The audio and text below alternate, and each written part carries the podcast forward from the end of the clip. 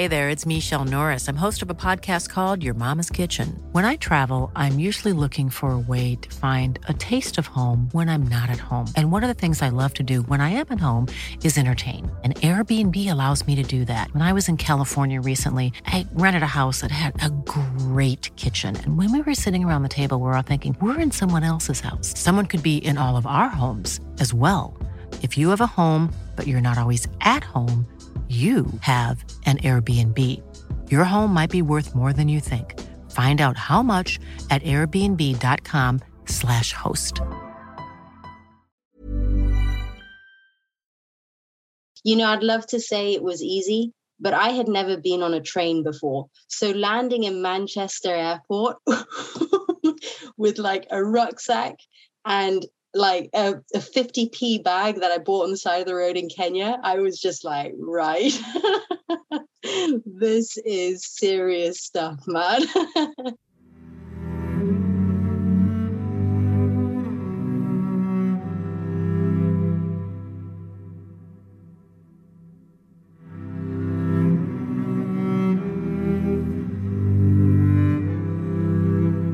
Welcome to The Adventure Podcast and this episode with Ella Wright.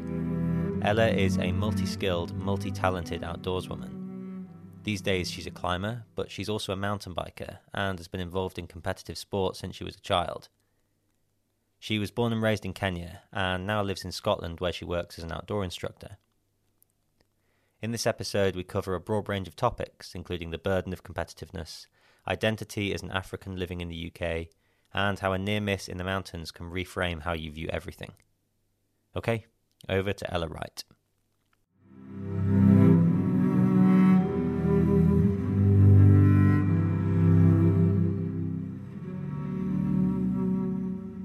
So, let's start at the start. It would be ace if you could talk me through what I understand was an interesting and perhaps abstract, if you're like me from England, childhood and where you grew up and what life was like. I think my upbringing was, I at the time of like being brought up, I didn't think it was particularly special, but then actually now living in the UK, I look back on my childhood and I'm so grateful for everything that I went through and where I grew up. So I was raised in Kenya and it was the most incredible upbringing. Like we would go surfing in the mornings and our mum, my mum would drop us off and myself and my brothers would take our boards, go surfing, walk to school, drop our surfboards off, go to school, come back and go straight back to the beach again and then go home and then attempt to do some sort of homework. So that was sort of like my younger years. And then when I was about 10 or 11, I went to school in South Africa. Schooling was just a lot better out there. So it definitely made us very independent kids, like boarding school at quite a young age. So when shipped off to boarding school, was there for 3 months and then I'd come home in the holidays.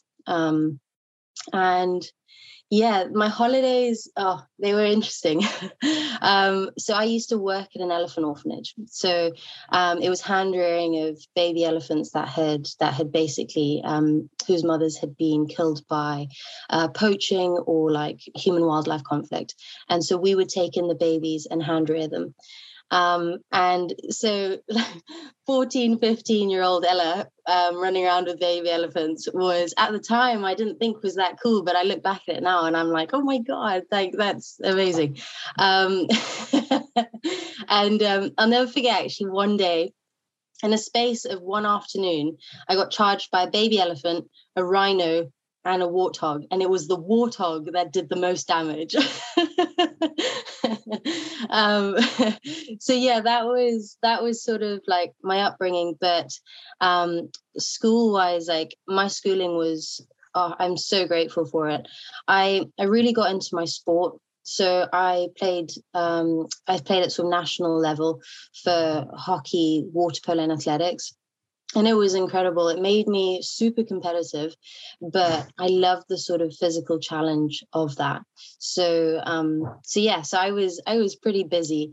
And I totally put aside any academics or any like reading of books, to be honest. It was like saving baby elephants in the holidays and then playing hockey and athletics during the term time. So that was sort of my first 18 years of life. So it's pretty exciting. So that's sort of my childhood. But how do you think that shaped you, and what has that given you as a person? So it's kind of interesting because I've actually really, the whole competitive side and the whole athletic side of schooling was brilliant, but it really floored me actually. Because when I came into, you know, sort of adulthood, I sort of left school, left all of that side of life, and then suddenly was thrown into the real world. And I totally didn't know what to do.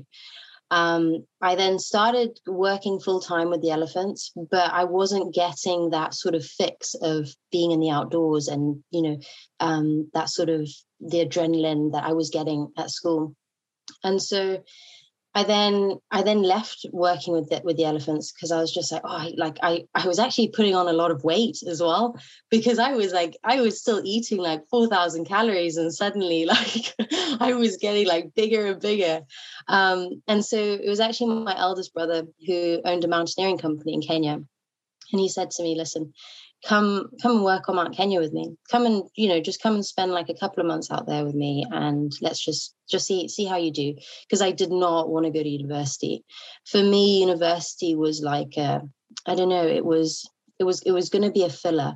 And I didn't like the whole scene of like university, the parties, the this and that. I mean, you could definitely study at university, but I had spent a childhood of not knowing how to study. So I knew what that was going to lead into.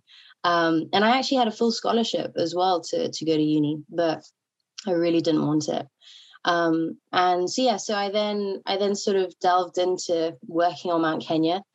And it blew me away. Like I remember walking up Mount Kenya for the first time thinking, whoa, this is cool. Like this is pretty cool. I mean, I was totally out of breath. It's like a 5,000 meter peak. And then it sort of triggered like my sort of outdoor love. Like I was just like totally in my element, just like I loved the idea of adventuring off, exploring. You got to meet so many cool people. And then with the sort of background of like being on Mount Kenya, I then started whitewater kayaking and rafting, which was all like huge in Kenya. Like we've got some incredible rivers. And that was when I was getting my adrenaline fix, because I was like, yes, throw myself off waterfalls and do all sorts of crazy things. And then I got to escape into the mountains and sort of find my love there as well.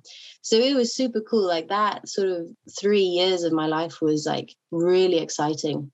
It's actually a funny story how I realized, so I was obviously doing all of this and I was guiding people, but I had no qualifications.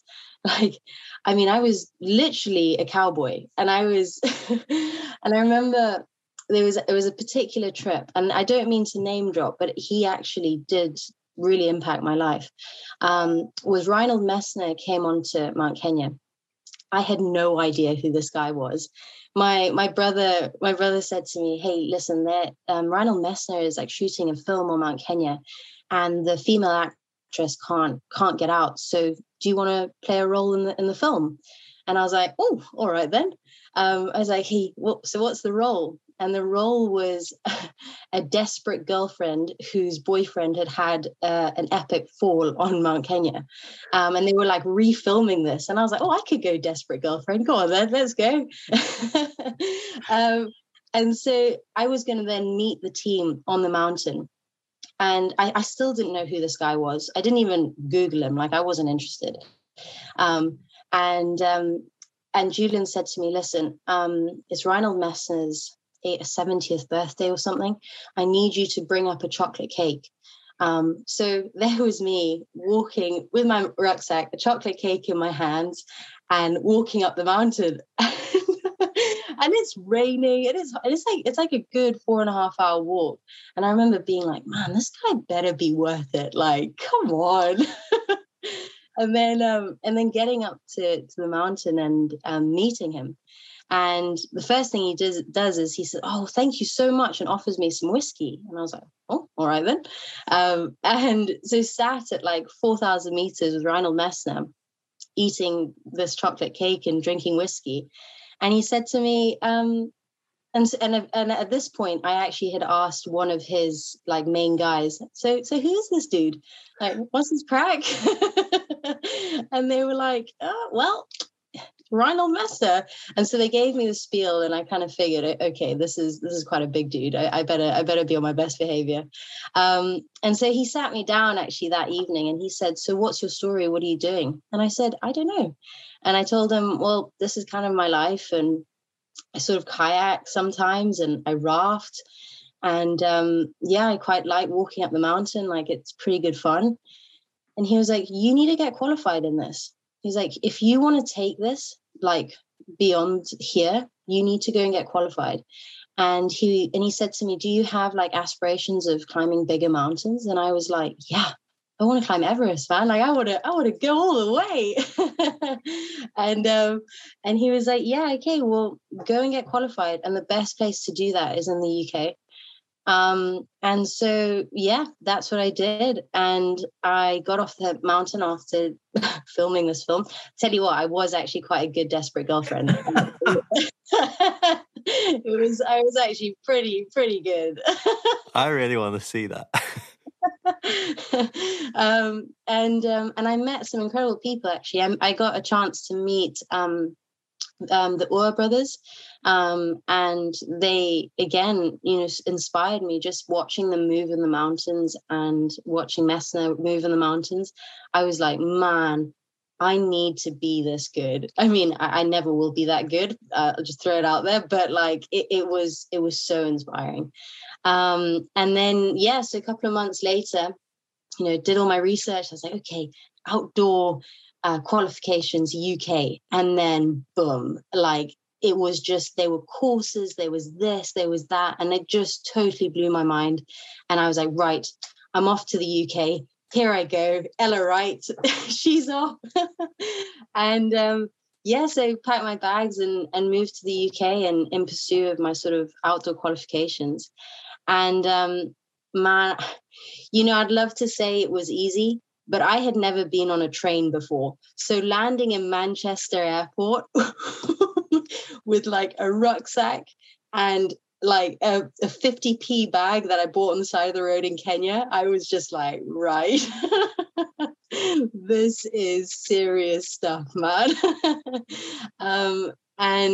It was so challenging moving to the UK. I had no idea like where to turn to next. And so I spent about 2 years trying to find my feet, trying to like build prerequisites and stuff to get onto the Nightwatch scheme at Glenmore Lodge. It was, I think in those 2 years, as much as I'd love to say I learned loads in the outdoors, I actually learned a heck of a lot about the world. Like, I did not know how complicated bus systems could be. Like, it was mind blowing. But so that was sort of my transition. But it was, to sort of sum all of that up, it was really challenging, actually, coming from that sort of background and then coming into this world of mountaineering, and like coming from a very competitive background to then coming into a world where there are so many outdoor people, there are so many women, there's so many men, and people really pushing themselves. And I found that really overwhelming. I found like I needed to be the best, because that's all I knew. And that was really hard. That was super hard. And I remember beating myself up, and I still do. I really beat myself up when it comes to like head games and stuff. Always expecting myself to be something that I'm actually just not there yet. And so that's sort of pulling from that sort of background as a kid. So there's a lot I want to go back to over the course of, you know, that life. But first, sorry, why do you need to be the best? I think, so I had two older brothers growing up. I mean, they pushed me. Woo, did they push me? I mean, I was talking to Julia today and we were talking about Easter egg hunts. I would cry if they got one more Easter egg more than me. Like, you know, it was a serious competition. But when I went to South Africa, I had never played hockey before. I didn't know athletics, none of that.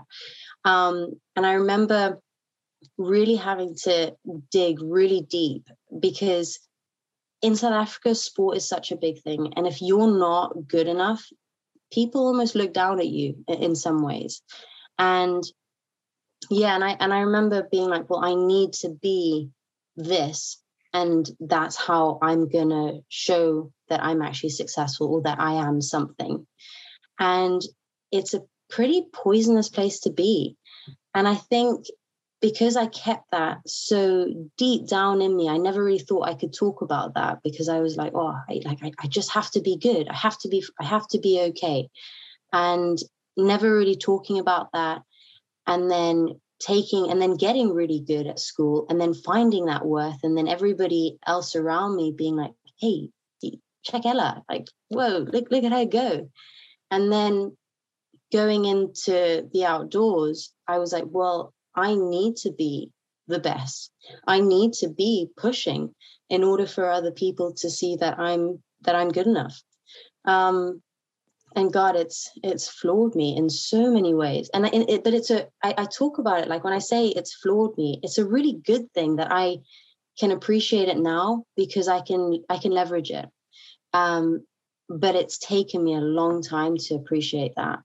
And I brought that into so many different aspects of my life. Like from mountain biking to winter climbing to summer climbing, like there are times that if I don't do a route, or I don't succeed, or I don't do what I plan to do, I get really down. I get really like, oh, Shaniela, you're just not good at this. And I, you know, throw everything away and walk off, and, you know, it stopped me from ever progressing fast and the speed that I wanted to for a long time, until actually breaking it down and sort of understanding my mind and understanding my background. And I think that's why I touched on the fact that I played professional sport. And it's not because I'm boasting at all about it, but it's simply because I can appreciate that those moments, those younger years, was so valuable to who I am today, and how that has really transformed me into the person that I was and am now. So we can't, you know, not to get all self-help about it, but we can't escape our pasts, can we? They are what they are. Absolutely.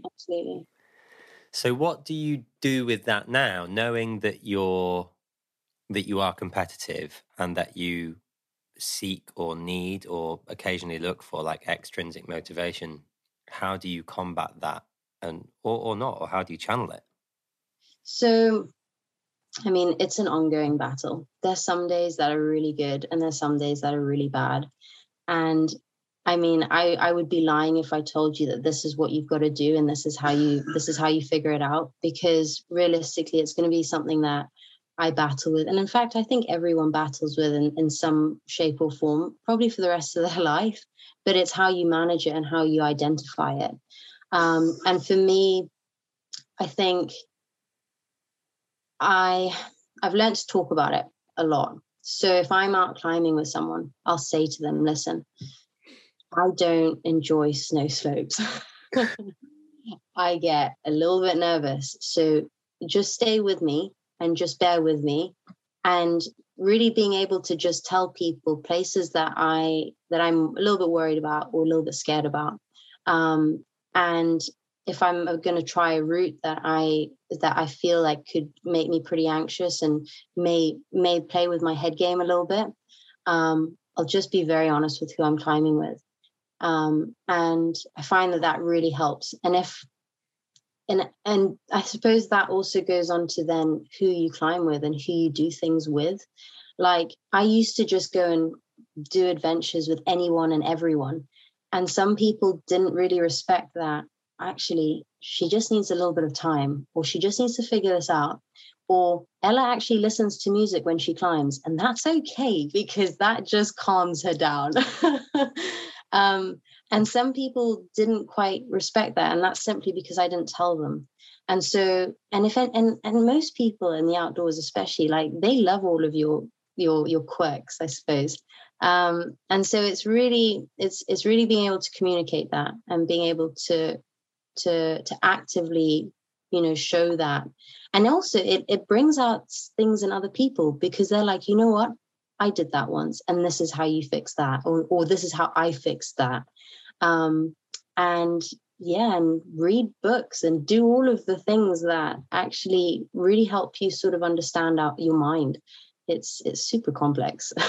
Yeah, no, it's amazing. You're so honest about it. It's brilliant, because I think, like, the expedition work I've done and things like that, and lots of time in the mountains, has really taught me that actually it's really easy to put on a facade of bravery. Like, as in, it's not particularly clever or particularly talented. Like, actually sharing your vulnerabilities, that's brave. And actually it's mature and it's clever, because if you've got an injury or if you're scared, your partners need to know that you're injured or scared, right? Because otherwise you're making things worse. But also, I think sharing your vulnerability, I've had to learn, especially as, growing up as a northern, white male in England, like, we don't do vulnerable. So learning to be vulnerable, by being vulnerable, you give those around you permission to be vulnerable, which I think for somebody like you is a hugely positive thing to be able to do.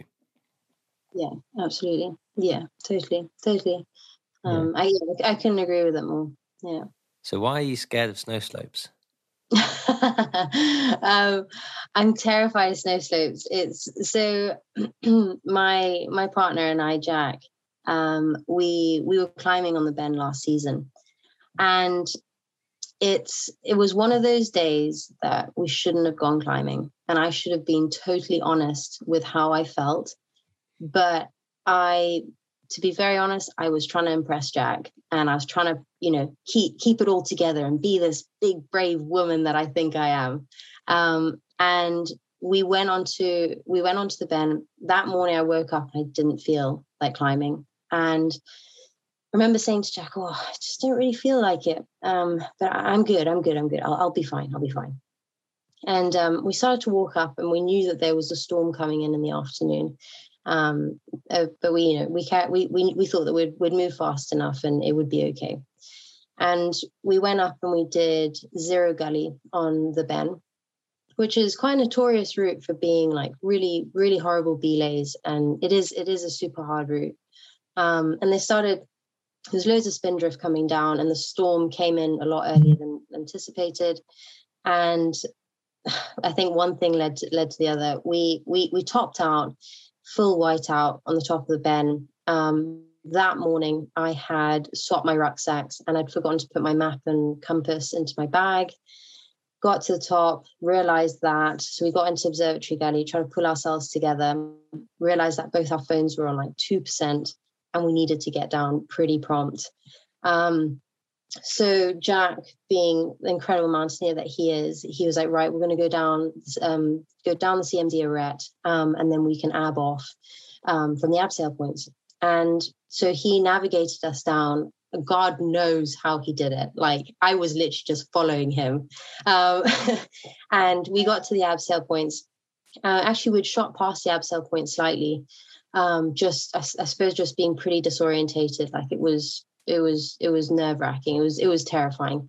And I remember walking across the Arête, and there was loads of snow hitting me on my left-hand side, and obviously dumping on the right. And we didn't clock this. Also, we'd forgotten our lunch, so we were rolling on pretty little at this point. And Jack said to me, right, we can just down climb this bit, and then we'll just shoot down, and we'll sort of be away from the wind. And I remember being super tired and just being like, oh, Jack, do you mind just giving me a belay on this? Like, I'm boxed. I'm really tired. He's like, yeah, absolutely. So he slung the rope around him and lowered me down. And the plan was, as soon as I got to the base of the rocky outcrop, I'd untie and we would then sort of scuttle down. And I remember getting to the bottom of the rocky outcrop and just being like, you know what? I'm just going to keep the rope on for a little bit longer. And I don't know why I did that. There was something that just said, keep the rope on. So I started to walk down this snowy slope and everything above me just crashed. And it was all of that snow would obviously been loading on those slopes. And then I got pretty buried, but still had the rope attached to me. So I was able to dig pretty quick and popped out. And then me being really panicked, I was like, oh my God, like, you know, I've just been in an avalanche. Like, this is crazy. So I start climbing back up towards Jack. And so get back up to Jack, and Jack's like, you're all right, Ella. And I was like, oh my God, am I all right? No ways. And he was amazing with me. He just he kept me like totally solid, and said, right, well, you need to go back down, Ella. Like, that slope is avalanched. You know, we can do this. And I was like, no ways. We are walking the ridge. And this is like 8 o'clock at night now, or 7 o'clock at night. We end up walking the ridge. Someone who's just been avalanched is pretty wobbly on their feet. Like, they're pretty nervous. And so it took Jack about 2 hours to get me down. Every little bit of snow just was like, no, this is going to avalanche. It was not going to avalanche, but he was amazing. He just we got down, and I remember getting down and just being like, that's it. I'm never mountaineering again. Like, there's absolutely no ways. And I didn't touch the winter all of last season. So this season, coming back into the winter, I was like, wow, this is going to be make or break it. And I mean, the first day out in the winter, I remember getting to just a patch of snow and bursting into tears, and like totally wobbly, couldn't do it, just absolutely freaked out. And it has been an amazing process to work through that, because I've had to be totally vulnerable and really accept where I was, because I had to I just gave it all up. I gave up all of the years of experience, the years of practice, and walk away from the industry, walk away from the outdoors, or become vulnerable and start to learn again. And it has been such a process. I'm not perfect yet, but we were on the Ben a few weeks ago, and I was down climbing this section high up on the Keys, and I sort of by the Cascade Wall, and we were daggering down, and I was with Hamish Frost, and I looked at Hamish and I was like, I can't believe I am actually down climbing. Like, it has just been a winter of so many ups, downs, tears to everything, and just people being so supportive and so understanding, and just being like, it's okay.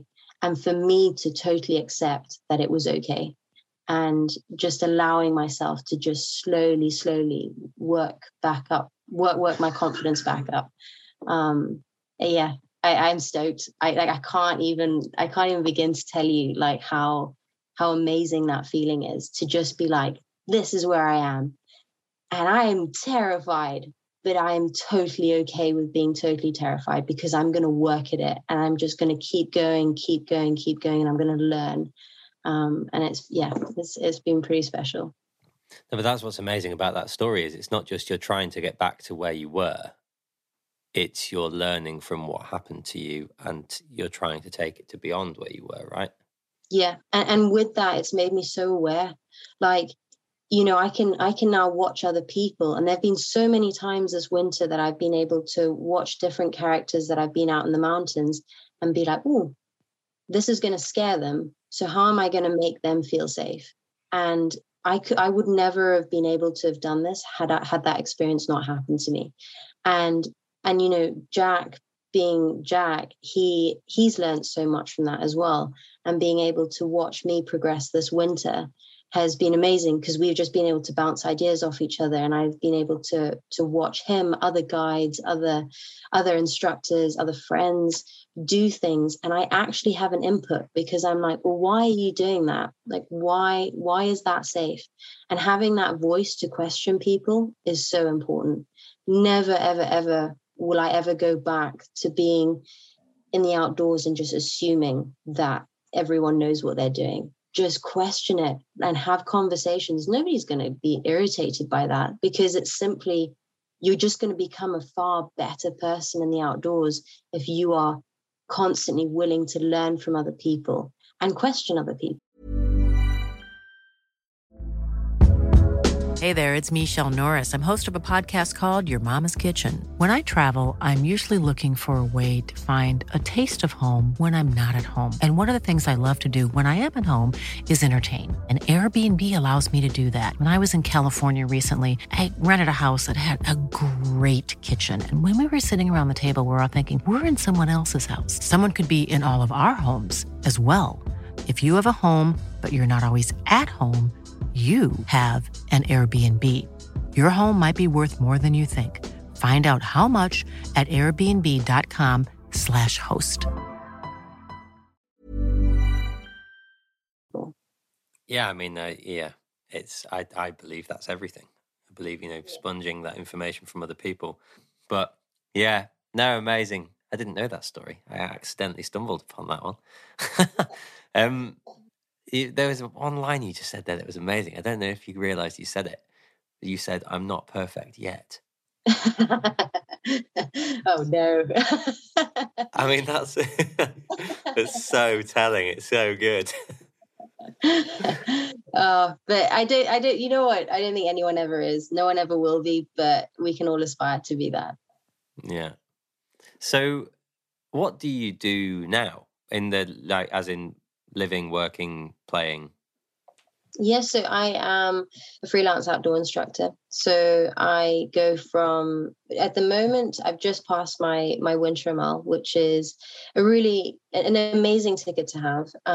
So that will really open up my next winter to being able to take people into the outdoors. And in the summer I do bits of everything. Jack of all trades, master of none. So I'll go to rafting, kayaking, mountaineering. I'm hoping to now sort of start going more into the sort of summer climbing, not because I have this like burning desire to climb in the summer, but it's simply because I have to have my summer climbing in order to have my winter climbing instructor. And that for me is the gold nugget. I'm really looking forward to being able to take people winter climbing and sort of being able to instruct that more. So that's sort of my sort of goals. Yeah. So, because I think it's a really interesting one. This podcast has a really diverse audience now, and I think this is a huge stereotype, and I'm guessing, but when people think of mountains, generally they picture the kind of Himalayas and people walking up snow slopes and clipping into fixed ropes and things like that, and prayer flags. But Scottish winter climbing is this very unique, very difficult, dangerous, just miserable experience that's totally unique to Scotland. It's like there's a reason people train there to go and do hard stuff around the world. Absolutely. What is it that appeals to you about Scottish winter climbing so much? Well, I suppose to give it a little bit of a backstory is I enjoyed summer climbing, but I'd had a lot of pretty negative experiences when I first started summer climbing. So it got me really scared of climbing. So when I did my year at the lodge, I went into winter climbing as a complete novice. And I made sure that I climbed with people who were sort of at my grade, sort of just starting in the winter and just going into that intro. And so we always went out on really nice days and really enjoyed the mountains, sort of low winds. And I just started to build my own confidence. And so I started to build this sort of foundation this foundational love for winter on my own basis.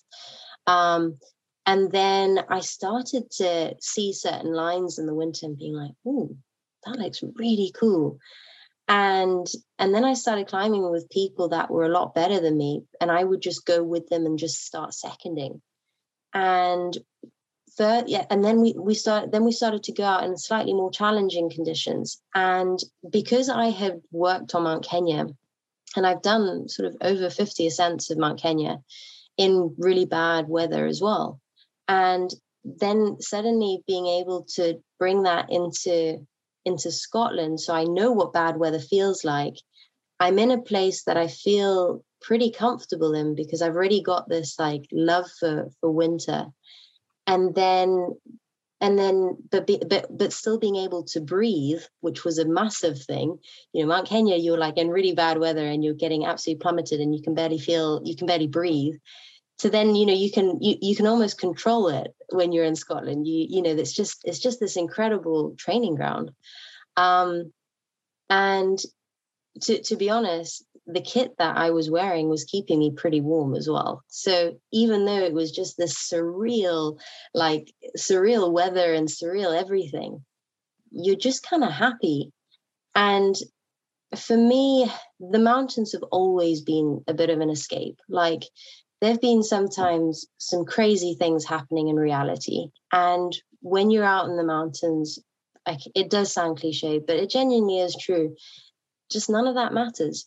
Like, it's you and your climbing partner or climbing partners, and you're just out having a really good day. And it doesn't matter how much money you've got or what car you drive or what's happening, where your background is, who you are. It's just all about just there. And the conversations are simple. And you just climb, and Scotland does all the talking, to be honest. It's like this insane wind, which we've had this winter, or it's this ridiculous route that has got absolutely no gear, and you are balancing everything on like the tiniest dimple of rock or ice.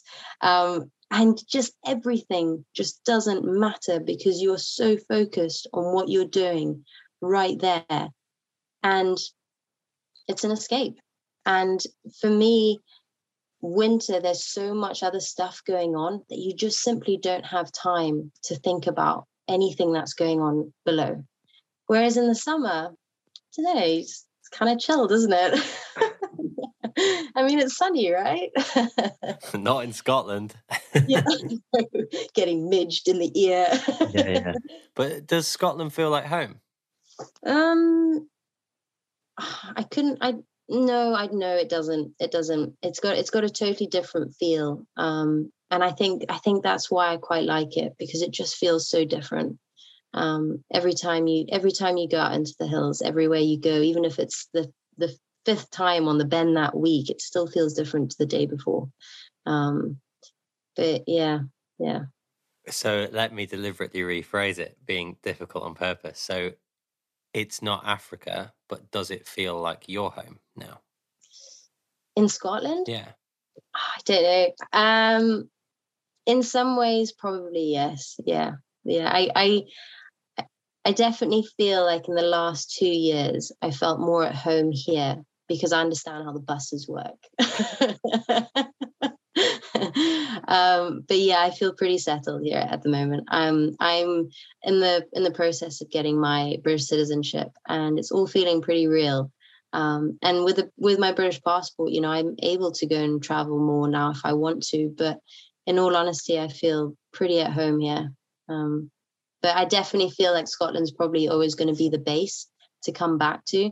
But some pretty big plans to go abroad and go to other places and explore new places for a while. But yeah. Yeah. And this is going to sound like a really weird question. I've been sat here thinking, should I ask this? Because it... Go on then. Well, no, I just try to think how to phrase it. But do you feel African? Yes, absolutely. 100%. I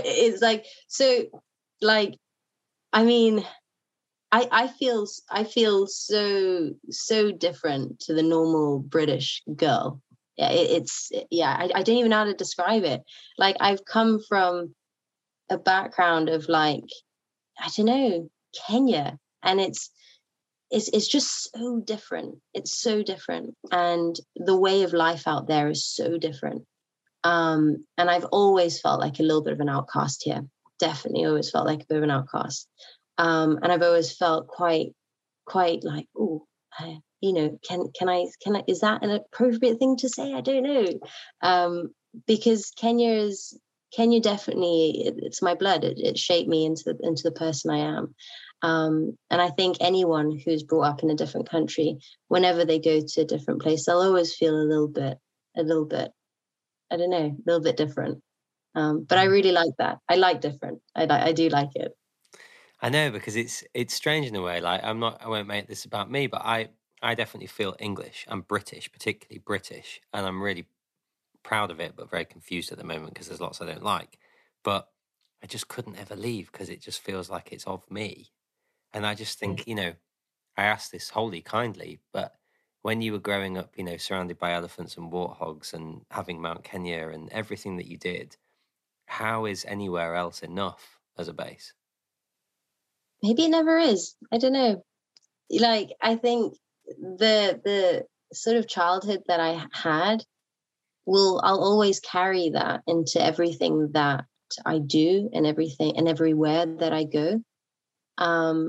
But I mean, I went to boarding school at such a young age, that being independent in places that are very different, it's in my blood.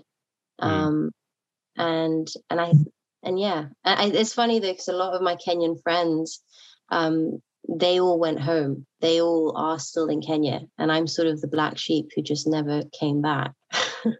And I do go back to Kenya. Yeah, I try and go back once a year at least. And it's always so good, and it makes me appreciate home more than I ever did as a child. But I also know where my heart lies, and I love the mountains, and I love the adventure that is literally on our doorstep in Scotland, which it is in Kenya. Like, you do get the adventure. I mean, just walking out the door, you could be eaten by a lion, but it's a totally different adventure. And I know that my heart sort of really lies in the mountains and being able to do sort of adventure-y things.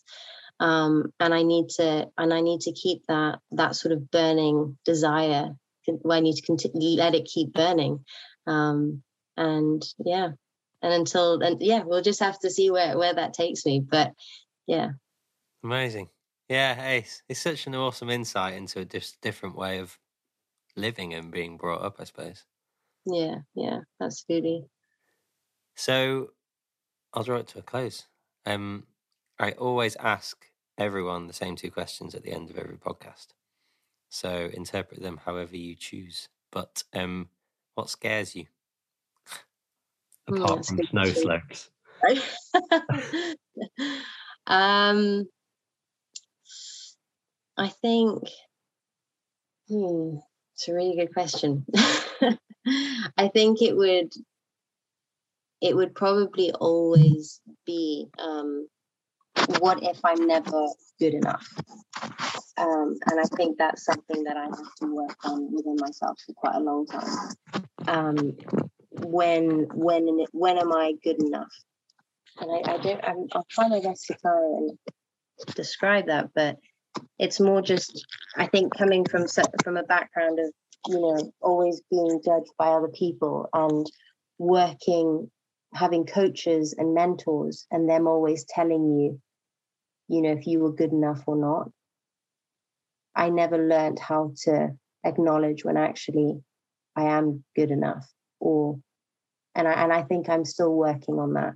And I think it really scares me sometimes that I may never see how much I've progressed. And I think I give myself a really hard time sometimes with that. So really trying to understand that side of me and actually being like, you know what, that was really cool that you did it. Like that, you may have not got what you totally wanted, but what you did do was amazing. And just breaking off those small little pieces along the way. Because it's not always about the biggest mountain or the biggest climb or the biggest bike ride. It's the everything that builds up to that. You know, that's what you're gonna carry. It's not like, okay, I'm gonna get on my bike tomorrow, ride down Kilimanjaro. Okay, that cool, but what did you do to get to that point where you had the ability to do that? And I think for me, it's really being able to appreciate that more in myself. And I'm really scared that I'm never going to learn how to do that. So I'm still very much in the process of trying to understand that within myself. Nice. That's brilliantly honest. Thank you. What brings you hope? To be very honest, I just see it all around me all the time. There are people who, God, they just have this unreal drive and this incredible passion within themselves. And that gives me hope, because we are like all of my friends, all of the people I get to meet in the mountains, they are all just normal people like you and me. They really are. And they just had this burning passion that they just pursued. And I just find that so inspiring, because I'm like, well, everyone has it, and you just have to do it. And you just have to be patient enough to allow yourself to make the mistakes. And that really gives me hope. Amazing. Thank you very much. We'll leave it there. All right. Amazing.